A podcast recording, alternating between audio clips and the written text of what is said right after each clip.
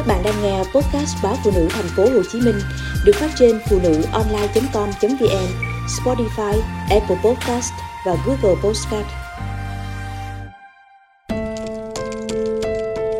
Mối tình mặn nồng sao giờ nhạt như nước lọc.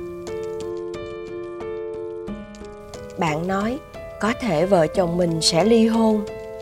Tôi sửng sốt hỏi đi hỏi lại. Bạn lặng lẽ gật đầu mắt buồn thăm thẳm. Tôi sững sờ, không thể tin được mối tình từ thời sinh viên vượt qua bao khó khăn sóng gió để đến được với nhau, cuối cùng lại ra nông nổi này.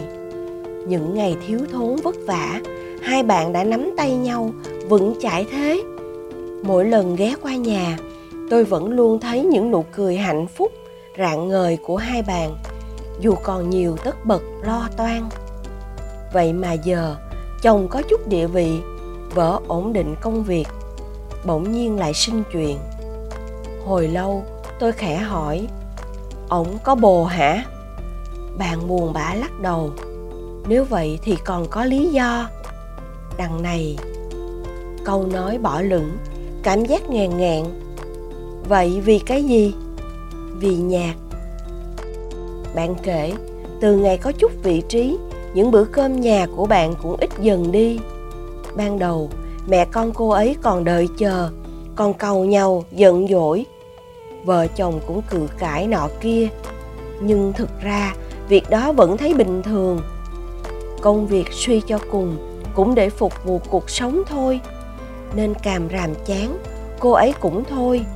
Những đứa nhỏ hỏi han mãi, rồi cũng chìm vào giấc ngủ mệt khi bố về muộn dần dần, cả nhà cũng thấy quen nếp đó. Cô ấy không còn nói gì nữa. Tới giờ cơm, mẹ con ăn trước, mọi sinh hoạt. Ba mẹ con cô ấy cứ một múi giờ, bạn một múi giờ. Lâu lâu có dịp cả nhà đông đủ, thì hai đứa nhỏ dành nhau ipad, vợ chồng mỗi người một điện thoại. Không có mối bận tâm nào chung. Không còn những câu chuyện vui vẻ như trước. Chuyện nhà vợ tự quyết mọi việc, nhắn cho chồng cái tin, mang tính chất thông báo hơn là hỏi han.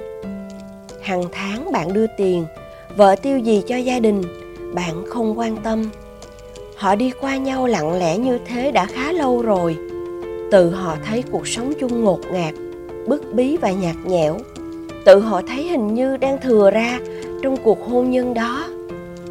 Bạn chỉ còn thấy vui khi đi ra ngoài vợ bạn cũng thấy, nếu tách khỏi nhau, có lẽ cũng không phải chuyện quá đau lòng. Tôi hỏi bạn, đã làm gì để hâm nóng lại không khí gia đình chưa?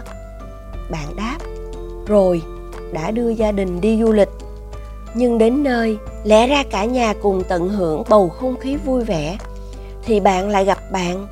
Cả ba ngày, bạn say cả ba. Vợ bạn rất tức giận. Bạn biện minh rằng gặp bạn bè thì biết làm sao để từ chối. Rằng bạn không muốn mang tiếng sợ vợ. Bạn thôi nói lý do khi tôi chen ngang.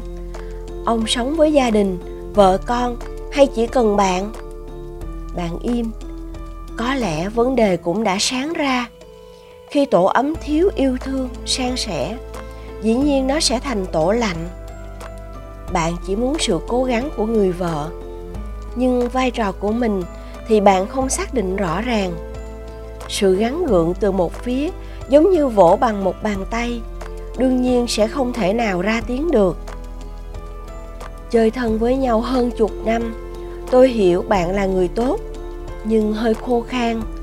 Có lẽ sự khô khan đó khiến cuộc sống vợ chồng vốn dĩ đã bị bào mòn bởi những tủng muỗng hàng ngày, nay lại càng thiếu gia vị cần thiết để mặn mà gánh nặng đàn bà, có lẽ khiến vợ bạn mệt mỏi và trở nên nhạt dần trong mắt chồng.